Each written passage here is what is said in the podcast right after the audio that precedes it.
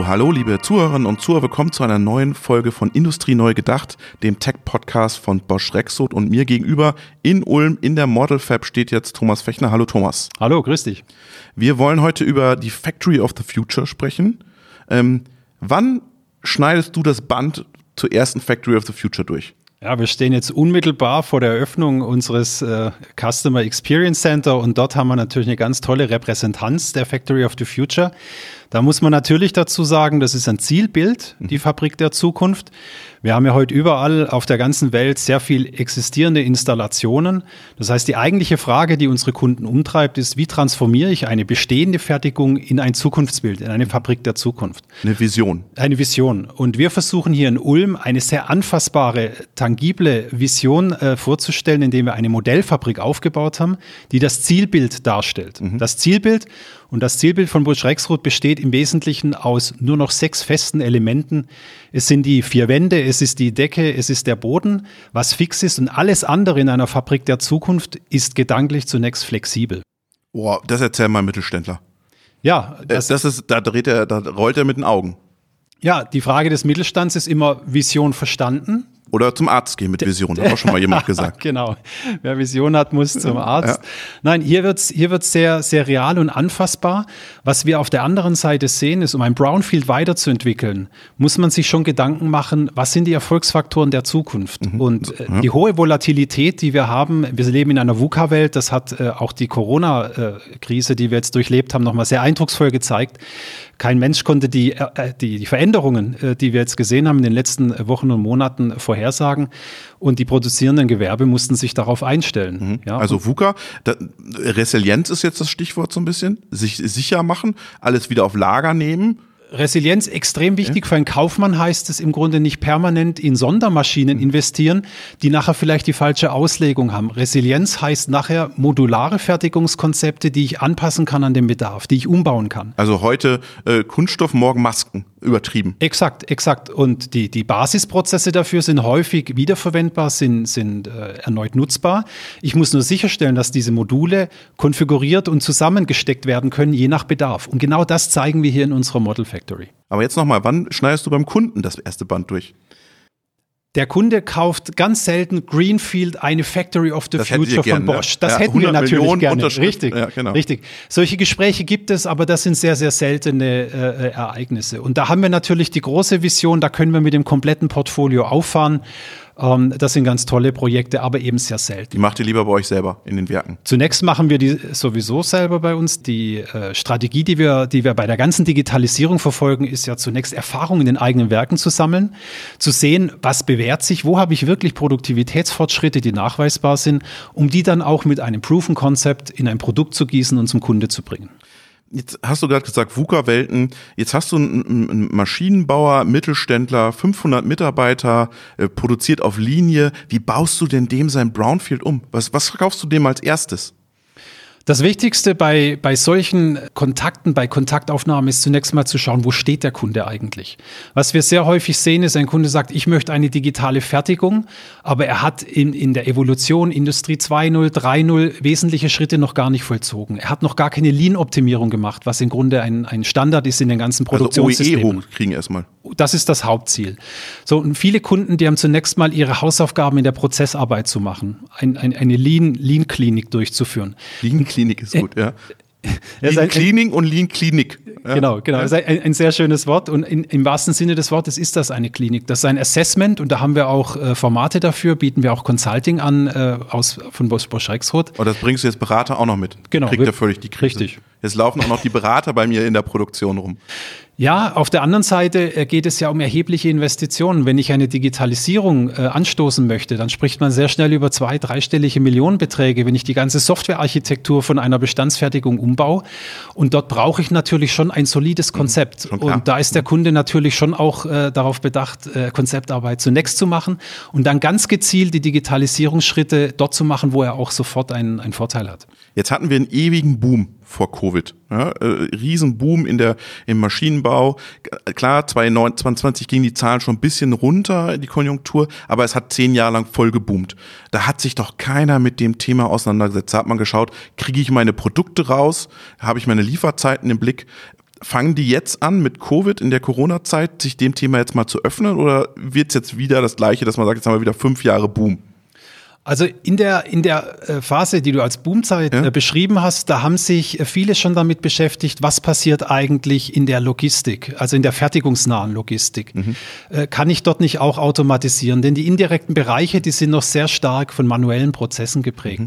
Und wir haben ja von der Straße im Grunde das autonome Fahren jetzt auch in die Fabriken übernommen. Es entstehen sehr viel Shuttle-Systeme, automatische Transportsysteme. Jede Woche ein neues AGV. Richtig. Ja. Also unglaublich viele Firmen, die auch reindrängen, sehr viele viele Startups. Äh, wir haben derzeit rund 400 Firmen auf dem Radar, die diese Shuttle-Systeme mhm. anbieten, auch sehr viel aus Asien. So, und was dort passiert, ist im Grunde ein wesentliches Game-Changing. Wir haben ein funktionales Element, was plötzlich einen variablen Materialtransport ermöglicht, was bisher eigentlich immer durch starre und unflexible Conveyor Belts, also äh, die Bandstrecken, äh, äh abgebildet war. Und das ist das wesentliche Game-Changer-Element, um überhaupt flexible Wertströme zu ermöglichen in den Fertigungen der mhm. Zukunft. Das hat man gelernt, diese ersten Erfahrungen Erfahrungen hat man gemacht. Und jetzt geht es darum, wie kann ich das in ein fundamental neues Konzept einbauen, wo der Transport flexibler ist und damit aber auch die Maschinenverwendung viel flexibler nachher gestaltet werden kann. Wow, und das muss dein Vertriebler jetzt leisten in Zukunft. Das ist ja für den Vertrieb, ich meine, früher Vertrieb Komponente, ich überspitze jetzt mal ein bisschen, Bosch Komponentengeschäft.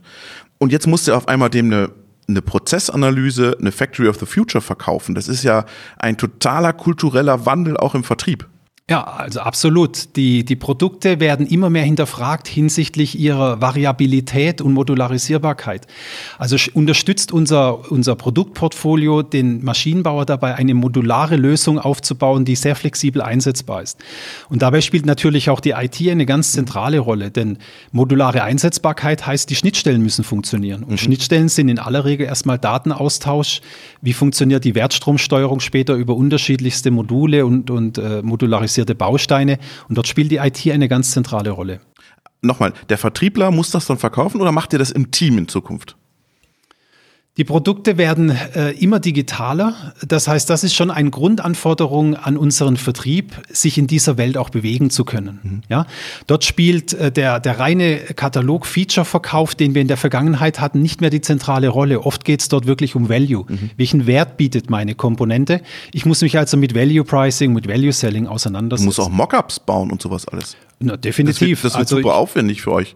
Also die Marge wird kleiner. Ja, äh, das, das muss man natürlich lernen. Wie spiele ich mit digitalen äh, Komponenten, wo ich auf der einen Seite eine physische Welt habe, auf der anderen Seite dann auch eine Softwarewelt. Wir müssen lernen, auch aus dem Softwaregeschäft dann Monetarisierung zu ziehen und, und unseren Erfolg mit dadurch zu bestimmen. Ja. Das sind neue Geschäftsmodelle, die da auch äh, auf den Plan kommen. Was, was Plattformen machen ja alle irgendwie. Alle sagen Plattform. Wollt ihr jetzt auch Plattform werden? Ja, also ja. wir haben mehrere Plattformen ja. am Start. Ja. Die wohl populärste ist die auf der Control X aufgesetzte, die Control X World, wo wir wirklich ein ganz tolles äh, Plattformprojekt äh, haben und ein Partnerökosystem aufbauen, wo Kunden mit uns Co-Engineering machen können, ihre eigenen Lösungen einstellen können und mit uns eine Co-Creation dieser Plattform äh, durchführen können und sich beteiligen können. Diese, diese Plattform erhält sehr viel Zulauf. Wir haben äh, kontinuierlich wachsende äh, Partneranzahl auf der Plattform. Und das ist natürlich etwas, was für einen Vertriebler neu ist. Ich habe nicht nur den Wert der Komponente des Produktes, sondern ich kann auch den Wert eines bestehenden Ökosystems mitverkaufen. Das muss ich lernen. Mhm. Das ist ja auch so Co-Petition, also Cooperation und Competition. Auf so Plattformen trefft ihr ja auch Wettbewerber, die vielleicht ein Teilprodukt anbieten, die ihr auch macht. Muss man da ganz neu kulturell denken? Ich muss auch den mit auf die Plattform nehmen, der vielleicht auch ein, ein, ein System anbieten kann, das ich zwar auch anbieten könnte, aber ich brauche ihn für, für die Vision-Systeme beispielsweise. Ja, also das ist ein guter Punkt, den du da machst. Äh, diese, diese modernen äh, Entfaltungen, die laufen immer über Co-Creation. Und man muss sich davon verabschieden, dass, es, äh, dass man sich nicht in einen, einen Channel-Konflikt bewegen darf. Man muss mit Kunden in der Lage sein zu partnern, man muss in der Lage sein, ein Kunden-Lieferanten-Verhältnis äh, durchzuführen, je nach Geschäftssituation, nach, je nach Kundenauftragssituation. Und äh, da braucht man wesentliche Kompetenzen im Umgang mit dieser Situation. Jetzt hast, lass uns nochmal auf den, auf den Floor zurückkommen. Jetzt hast du gesagt, bei AGVs haben sie Blut geleckt. Äh, da, das ist für sie berechenbar, das können sie schnell realisieren. Ähm, was sind denn andere Themen von der Factory of the Future, wo du sagst, die kommen jetzt in den nächsten drei, vier, fünf, sechs, sieben Jahren? Software hast du angesprochen, Machine Learning. Ähm, aber was sind noch für Technologien oder für Elemente vielleicht in der Factory of the Future, die sich verändern werden. Ja, was sind die Game Changer? Ja. Das ist letzten Endes äh, die Frage, die, die dahinter steckt. Wir haben neben dem autonomen Fahren in der Fabrik auch den Griff in die Kiste. Das ist auch so ein Menschheitstraum, mhm. dass Automatisierungssysteme ähnlich wie ein Mensch von den Fähigkeiten ohne viel Vorwissen an eine Kiste greifen können und in der Lage sind, zuverlässig Dinge herauszugreifen. Äh, das ist ein Technologiesprung, der kommt, der wird massiven Einfluss haben in die ganzen Logistikprozesse, in Fertigungen, in Kommissionierprozesse, in den Fertigungen. Da stehen wir unmittelbar davor, dass das Einzug hält in die, in die Betriebe, ins Brownfield. Mhm. Und dort brauchen wir natürlich auch Lösungen, die im Brownfield eingeführt werden können. Mhm. Man sieht übrigens in unserer Model Fab hier einen sehr schönen Technologieansatz dazu, mhm. unseren Smart Item Picker. Genau, da hat der Peter Greiner schon begeistert davon erzählt. Jetzt bist du mir ein bisschen ausgewichen. Was willst, was ist noch Game Changer? Also Picking hat Google aber auch schon vor fünf Jahren gemacht. Ja. Äh, äh, ja. Richt, richtig. Also äh, das sind alles äh, diese Game-Changing-Elemente, das sind große Technologiesprünge, äh, an denen arbeitet man oft schon mehrere Jahre, bis tatsächlich die Realisierung. Slam-Algorithmus, AGV. Genau, und ja. jetzt haben wir natürlich heute diesen Trend der, der KI, die künstliche Intelligenz nimmt überall Einzug und das ist tatsächlich auch der Game-Changer beim Smart Item Picking oder bei diesem Griff in die Kiste. Die konventionelle Algorithmik ist hier an ihre Grenzen gestoßen. Und durch die Einführung von KI äh, ist man in der Lage, heute das menschliche Verhalten nahezu äh, perfekt abzubilden. Mhm. Und also man hat, man hat das Sehvermögen von Menschen abgebildet über die Kameratechnik plus Algorithmik, KI-Algorithmik. Auf der anderen Seite hat man dann auch das tatsächlich physische Greifen. Man hat äh, haptische Elemente eingeführt. Auch hier haben wir bei Rexroth ein sehr tolles Element äh, im Angebot, kann man in der Model Fab sehen unser Ausgleichselement, das bringt im Grunde die Haptik, das mhm. Taktile äh, mit dazu. Das heißt, die Gamechanger-Elemente sind eigentlich die Fähigkeiten, die wir auch als Menschen äh, aufbringen, zu sehen, zu hören, zu fühlen mhm. und das in die Automatisierungswelt zu übertragen. Das heißt, ihr packt jetzt an jedes Ding, Ding Aufklärer KI in Zeit noch dran, an jedes Produkt. KI wird tatsächlich in sehr, sehr viele Produkte Einzug äh, halten. Überall dort, wo Steuerung, wo Controls äh, in den Anlagen enthalten sind, denkt man heute darüber nach, was kann ich über KI-Algorithmik an weiteren Fähigkeiten hinzubringen. Und das, das Potenzial ist immens. Man kann sehr viele äh, Bottlenecks, die wir heute haben, weil Regler nicht gut genug sind, weil, weil überhaupt Fähigkeiten fehlen, durch, durch KI-Algorithmik äh, beseitigen und hat dadurch wirklich erhebliche Sprünge auch nochmal in der Produktivität. Wir sprechen heute auch davon, dass die Industrie 4.0 auf eine neue äh, Reifestufe gehoben wird durch das Hinzunehmen der KI-Fähigkeiten in der Software. Hast du schon eine richtige Industrie 4.0 Fertigung gesehen, außerhalb der Bosch-Welt? Das sieht man vor allem in sehr entwickelten Branchen wie der, wie der Semicon, in der Halbleiterfertigung, wo man äh, aufgrund der Reinraumbedingungen schon immer äh, daran arbeitet, Menschen sehr stark äh, herauszunehmen aus den, aus den äh, Produktivprozessen mhm. und eher in eine orchestrierende Rolle zu bringen. Dort ist man schon sehr, sehr nah dran an diesem, an diesem Zielbild und hat insbesondere auch dort heute durch den Einsatz von Robotiken, von KI nochmal wirkliche Durchbrüche erzielt. Mhm. Ich habe vor, vor zwei Wochen einen Bericht im Tagesspiegel gelesen. Da ging es um das Toyota-Werk oder die Toyota Toyota-Produktion, die ja immer als vorbildlich galt. Ähm, da hieß es, die unflexiblen Industrierobotik äh, will man ablösen ein Stück weit und den Menschen wieder mehr in den Prozess mit Cobots bringen. Äh, sprechen wir uns ein bisschen verkürzt aus. Ähm, ist das, äh, ist das die Zukunft, dass man sagt, wir lösen uns von diesen starren Straßen und sagen, wir bauen eher flexible Werkstattfertigungen oder wir gehen wieder ganz neue Organisationsformen rein?